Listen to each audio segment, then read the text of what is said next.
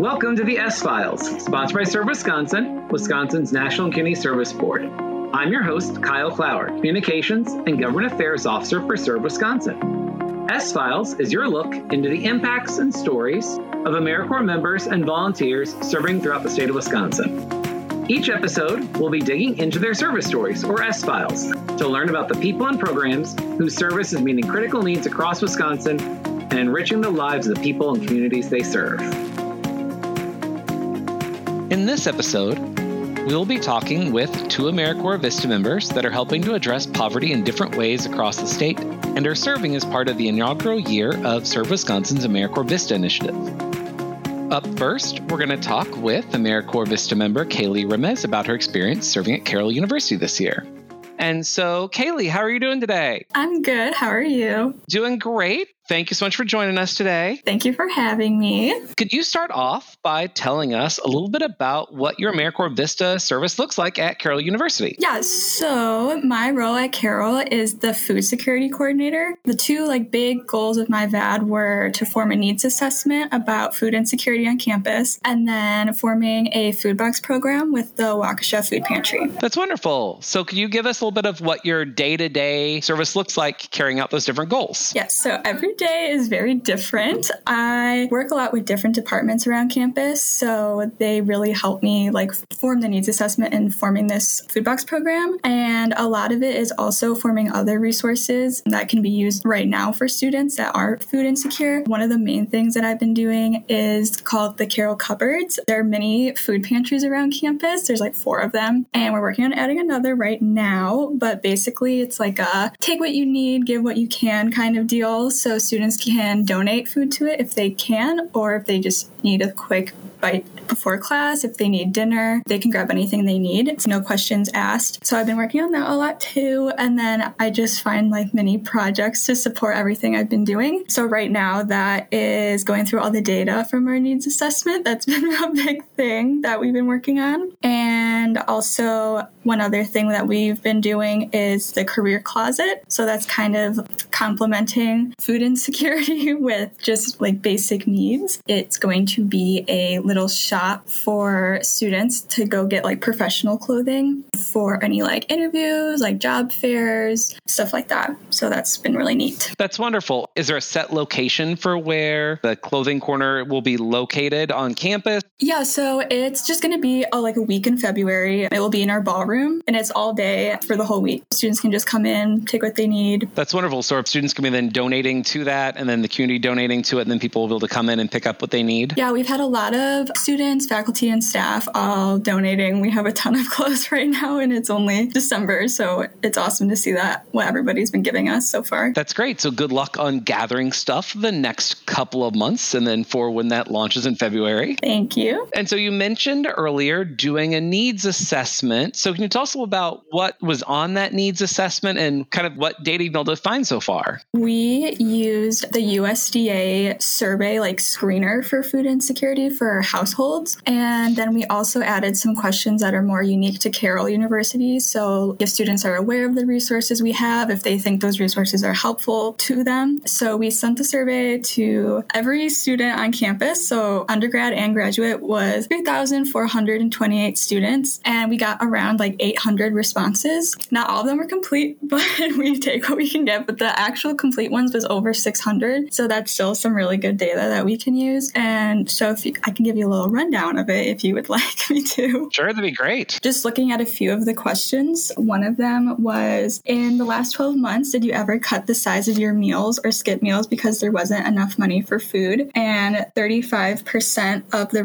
respondents for that question said yes. So another question was in quotes, I couldn't afford to eat balanced meals. Was that often, sometimes, or never true for you in the last 12 months? And the options for that were never true, sometimes true, and often true. The USDA considers sometimes or often as food insecure. So if we combine those two, it was 48% of those respondents said sometimes or often. Wow, that's That's pretty high. Yeah. and the last one that was really kind of surprising to me, I guess. Not surprising, but it was just, it really blew my mind when I saw this was do you think that Carroll's Cupboards and or a food box program would benefit you? And the options were no, maybe, yes, or prefer not to answer. So when we took all the yeses, the maybes, and the prefer not to answers, that was 61% of the respondents said that they could benefit from those resources. So a lot of students on this campus are affected by food insecurity because this is also a very small sample size of our campus. So, yeah, we are definitely taking all this into consideration and how we can better use our resources that we have and spread the word that food insecurity definitely does exist at Carroll and all over the United States on college campuses, too. Yeah, that's a much larger amount than I think most people would think of when you're thinking about a college campus. For sure. And a lot of students also, you know, because food insecurity is can be thought of as like chronic. Like I feel like a lot of students are thinking, oh, like people have less than I do. Like I don't need to be using these resources, or they're embarrassed to use it, or like there's just so many different reasons why a student may not be utilizing these resources. I think we have discussed this before, but I think there's also dignity and choice. And so like you could be food insecure and have a thing of ramen, but is that the most healthy? People don't just want to have a thing of ramen for dinner. They should have the right to have a nutritious meal. And so a lot of them also were saying that they wanted the option to have fresh produce. So that's what we're working on with the food pantry is giving those students more of an option for fresh produce and possibly adding refrigerators to our little mini food pantries across campus. That'd be great. Uh, as a way to expand the accessibility of those goods because unlike the the shelf stable stuff that you have there all the time that those things you'll need some other form of like way to keep them fresh for folks. Yeah.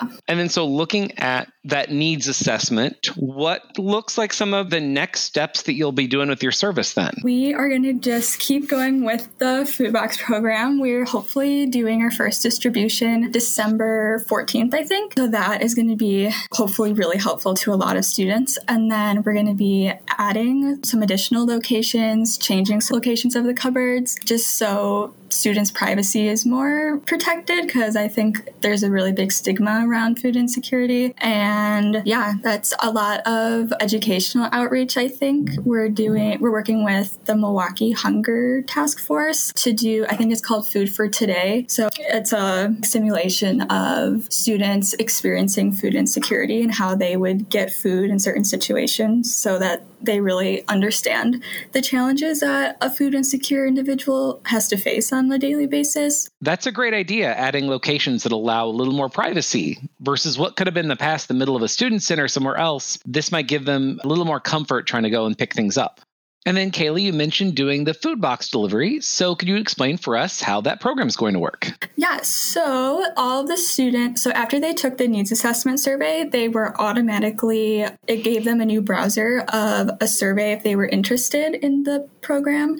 So they could fill it out if they just wanted more information for it. And we had like over 100 students say that they would be interested in it. So from there, they got another form and basically just like saying, if they wanted perishable and non perishable foods, non perishables only, or non perishable, perishables, and then frozen meat was also an option. So, in case they're like living off campus, if they have a family, whatever, they also have that option. And so then they will all receive a like a ID number, I guess. And so on the day of distribution, all they have to do is go in the room. No one will be in there. They will all have individual pickup times and they can just grab the bag that their number is on. So they don't have to run into anybody. They don't have to, to prove anything, like show their name. Everything is very confidential. That's great. And so then are you helping then pack all those bags together as well? I might be. That's kind of more of the hands of the um, food pantry because they have a lot of volunteers there. So I'd be more than willing to help if I need it. But we haven't gotten that, as that far as to like the logistics of that yet. That makes sense. So you're doing a lot of that capacity building piece around getting the student access for it. And then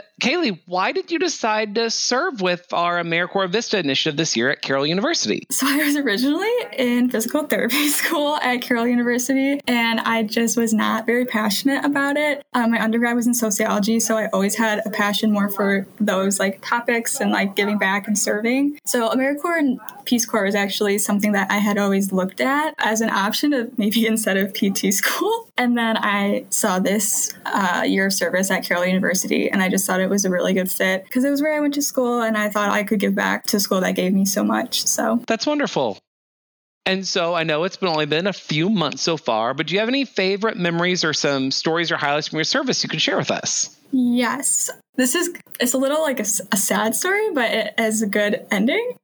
As you may have heard, so I'm in Waukesha, and that is we're right by where the Waukesha parade incident happened. So that was right before our students' Thanksgiving break, and we were to have a food bag pickup for them to come get food in our ballroom. So same type of thing, but just through Carroll. And after the parade happened, a lot of students left campus the ballroom where the pickup was supposed to happen became the community resource center. So it was just up in the air. And I, I was like, I don't know how I'm going to get these students food. Like they, our break was like almost a week. It was very jumbled all of a sudden, like out of nowhere. But there were so many departments on campus that like came together and helped get these students food. And I just thought it was the most awesome thing ever to see. Public safety took all these bags of food to to give out and then the events and reservations team helped me find a new location. Everyone was just so supportive of one another to help these students. And I just thought it was really awesome to see. It's like a sad circumstance, but to help the community of Carroll was really awesome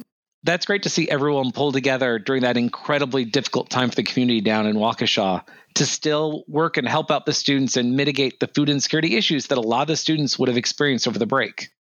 And then, Kailee, what are you looking forward to during the rest of your service over this next year? I think I'm really excited to see how many students are going to be helped with the food box program because the sign up is still ongoing. So we're still collecting um, people's sign up forms. And also for this needs assessment, we've been doing a lot of data analysis on it. So I think putting it all together into a formal report and maybe some infographics and just getting it out into the campus and even the community so people can see how significant food insecurity is. It's going to be really, really great and hopefully create more change and some capacity building in there. That would be great.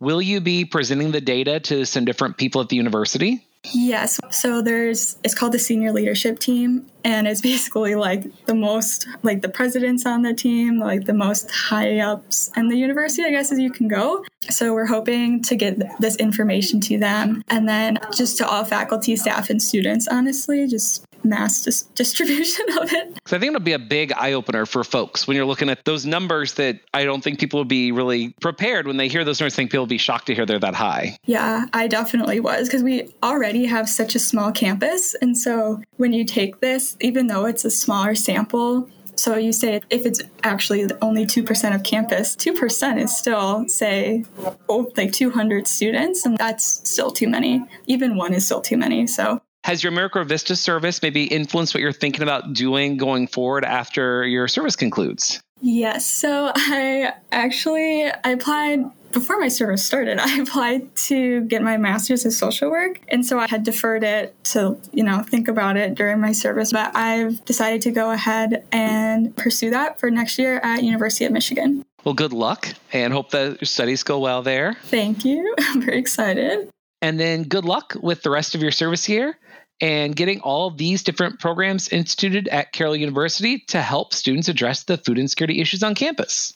Yeah, thank you so much for having me. This has been a really neat experience. Up next, we're talking with Tony Schultz, who is serving at the Great Lakes Intertribal Council.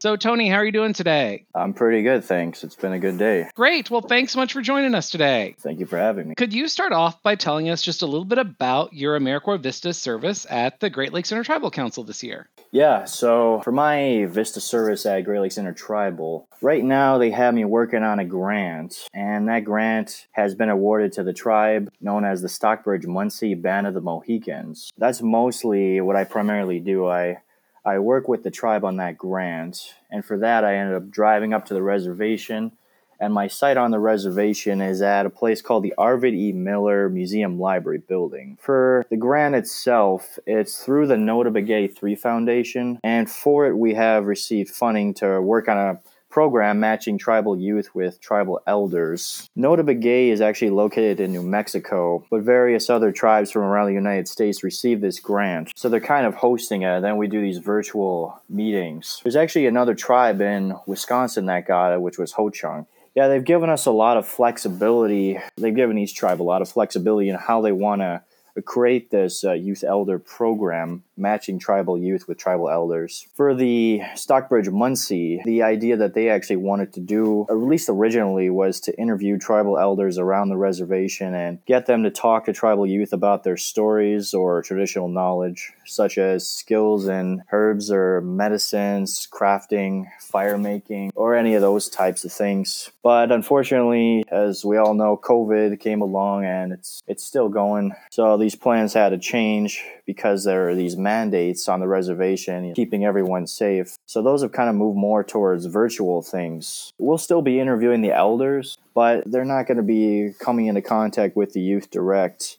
They're going to be more recordings, uh, video recordings. We're going to turn those into programs. We also wanted to do work on creating a boxing program for the youth, and that would have had elder mentors and coaches but we have to sort of reconsider how that would work now with the new mandates and how we keep everyone safe. It's a lot of difficult things to maneuver around. It's a lot of creativity and patience required to figure out how to continue this project with this viral crisis going on right now. So the recordings you'll have more of a digital library of them that'll be able to be used in the future for other programs? Yeah, that's correct. So we want to have them kind of in a digital library, but we also might be able to incorporate them into existing virtual programming, maybe classes we could do where they look at these these videos. So we could have, for instance, an elder could teach about basket making, and that would be a video series that the youth could use, and maybe we could send them the materials to make baskets.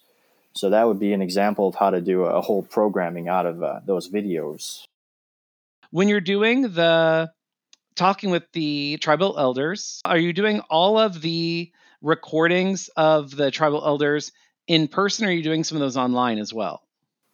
Well, they have so far it's been in person, but they have the option if they want to just record it on their phone and send it to us, they can do that too. And then we can kind of edit that into a program.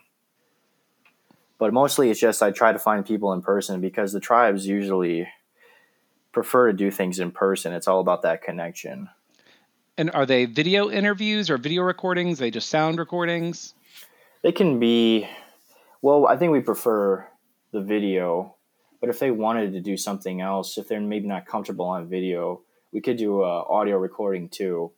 If it's something more hands on where the, the youth has to see it, then we'll need to do a video. For example, if they're teaching how to make corn husk dolls, we'll need to see at least their hands to show how they're putting together these dolls. But if they're telling their stories or something, then definitely they can just do an audio recording. So there's a lot of flexibility. It doesn't really have to be one thing or the other. I guess the emphasis uh, is really on making the tribal elder feel comfortable. That's great. And then is there have there been some maybe favorite stories that you've recorded or most interesting things you've gotten to record so far? Well, I worked with Karen Gardner on making corn husk dolls. We did a video on that, and she was a real delight to talk to because I think we just really connected. She had so many interesting stories about her time on the police force. I'd say we talked for hours. I mean, just me hearing her stories and what kind of things she saw in the police force. It was just really riveting to hear. I really enjoyed making that connection with her. That's wonderful. And then, so Tony, what does your day to day service look like at GLITC? A lot of it's pretty variable, but one thing that's consistent is I'll go up to the reservation, and that's about two and a half hours away. And when I'm up there, I help with the planning of the program. I'm also figuring out what types of activities we could do to get the youth and elders together. And that's based on what kind of knowledge is on the reservation, what kind of skills I can find that the elders will have. For that, I do a lot of networking. I'll go around the reservation and I'll be trying to find elders that might be interested in participating in the project. I'll hand out flyers that talk about the program. See, I'll be going various houses or places on the reservation and I kind of have a running list where I might have heard of certain tribal members from somebody that might know a skill such as basketry or maple syruping or moccasin making or that they might have stories and then I'll ask that person from the list if they might be interested in the project. Other thing I do is I also have lunch with the elders at the elderly center every week and I do that to help build important connections with them and also to meet new elders that might have these skills or stories to share. We get downtime sometimes and for those downtimes I'll actually be helping build capacity for the museum itself where I'm based for my site so a lot of that is I'm helping to organize the photo archives. That's important because these photo archives keep the tribe's stories preserved and easy to find for generations to come. No, that sounds great. By forging those connections with people, having the opportunity to really just introduce them to what you're doing. So it's not a cold call when you're approaching them. That's something that comes up more naturally. They can build up a, a relationship and understand what's going on with the project. Yeah, definitely. The report and all. Building that, building those bonds with people making it easy. I talk to people and they say that they don't have any stories, but then I start talking to them and then they end up talking for two hours about their stories. That's wonderful. I think that's the great part about doing that is that once you get someone rolling and let them realize that I do have a story that's valuable to tell and I do have these experiences that then it can just keep flowing. When you get talking, then they can keep talking about their story, then you can keep asking more questions, but you got to get them going, yeah. Just keep it natural. And then on the days when you're not heading up to the reservation itself, what are the service activities you're doing kind of on the virtual end where you're serving when you're not up on the reservation itself? There's a lot of different research. There's different outreach I can do for the projects. I also do work for Gerald Ignace Indian Health Center that's in Milwaukee, and I'm helping them build capacity. So that's right about 10 minutes from where I live. So I go up there and I do remote work for them too, but I go up there usually once a week in person and I help organize and structure data relevant to the tribes in a way that can help them make sense of it. So, for instance, I recently worked on creating a chart based on data that would help identify areas where there were the highest native concentrations in Milwaukee. And with that data, we were, well, we haven't done it yet, but we can reach out to these areas and let them know that Gerald Ignace exists and what sort of benefits it can offer the native community. That's great. And so you're building up that capacity not just in one part of the state up north, but also having some role building up some capacity down in Milwaukee as well. Definitely, yeah. One nice aspect that hopefully will come out of this is you'll have that permanent record of these conversations and these stories they'll be able to use well into the future, hopefully. At least that might be one bright spot out of this initial struggle and you had to change things around. Then have you done anything with trying to reach out to any of the folks that are in Milwaukee to record any stories as well for those that might have just relocated? That's a good question. I hadn't really thought about that. I know the project is only really focused on Stockbridge stories, Stockbridge Munsee stories. It'd be, I wonder how I would be able to pinpoint any of the Stockbridge Munsee living in Milwaukee. That'd be interesting to do if there was a way. And so then the part of the Vista project that's working down Milwaukee, that's more of a a larger scale approach versus then there's the smaller grant part that you're up working with the Stockbridge Munsee. Yeah. So the stuff at Gerald Ignace is for all all the eleven tribes. And I eleven fairly recognized and then there's Brothertown as well. So any of the tribes really. That's just all outreach. So we also we'll try to reach out to tribes that are through any parts of the state if we can, just to let them know Gerald Ignace is here. Because it is the Indian Health Center in the state. So the goal is to once you build up the connections with the individuals, it's to help them gain awareness about the healthcare access there.